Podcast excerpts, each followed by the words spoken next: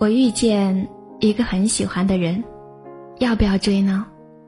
这或许是很多人都纠结过的问题吧。有人会痛快的说：“追啊！”也有人会因为胆怯而退缩，从此而错过。当然啦，我们都知道，追是最及时、最简单的办法，但却也是最慢、最笨拙的办法，因为。一旦说到“追”这个字，就自然而然的存在一个大前提：这个人不喜欢我，所以就算你追得再慌张、再努力，他也不会停下脚步来等你。一份青涩的喜欢，需要的只是单方面的讨好；但是，一段持久的关系，需要的是双向的吸引。你一定也这样。喜欢过一个人吧，总是主动的联系他，洗澡、上厕所都拿着手机，生怕怠慢了他回复的消息，总是忍不住的想要了解他，想把关于他的一切烂熟于心，好在必要的时候表现自己，总是尽力把自己装扮成他喜欢的样子，不过是为了求得多一点点的关注而已。其实，追一个不喜欢自己的人，就像是一个人的战争。你在这里惊慌失措，而他却无动于衷。认识他是在大学实习的那年，上下电梯，两个人互相堵住了对方的去路。我抬眼看见一个单眼皮的男孩，当时我就想，一定要加到他的微信，壮着胆子跟上了电梯。拍拍他的肩膀，掏出了二维码。回家的路上，我就开始给他发消息。之后的几天，频繁如此。我打听到他的公司在我楼下，几次三番的约他出来，他都用各种理由百般推脱。那时候我觉得自己很清醒，是我先喜欢的，所以我必须主动。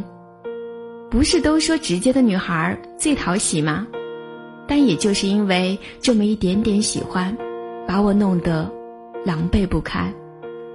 我知道他每天早晨都要喝咖啡，所以每天九点之前就会把一杯美式悄悄地放到他的桌上。我知道他健身控制体重，所以经常在家给他做好三明治，要他到公司找我拿。可是不管怎样。他依旧保持着普通朋友的礼貌，你给我发消息，我就回复一下；你送我点东西，我装模作样的客气一下。除此之外，什么都没有。直到有一天，我看见他发了一张照片，照片里一桌子菜，却只有两副碗筷，旁边放了一个套着浅粉色手机壳的手机。哪怕是没有配一点文字，我也窥得见这张照片背后的意思。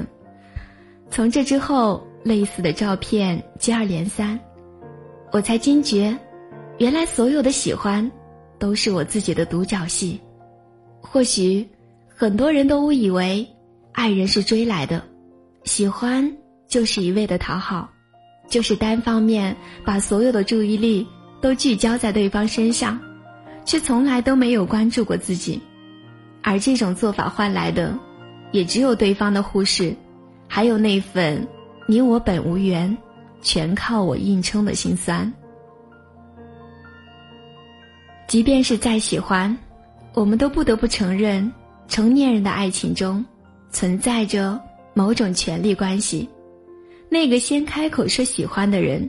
先患得患失的人，先忍不住心动的人，总是卑微着，画着等号。我在知乎上看过这样一个话题：因为感动而在一起的人，后来都怎么样了？前面几个高赞回答都说分手了。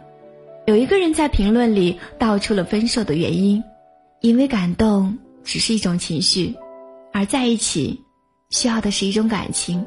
而非情绪，感动可以是针对很多人的。今天你来追，他可以感动；明天换一个人这样追，他依旧会感动。一个人的情绪总是瞬间万变，所有的感动，只是建立在你无条件的付出上。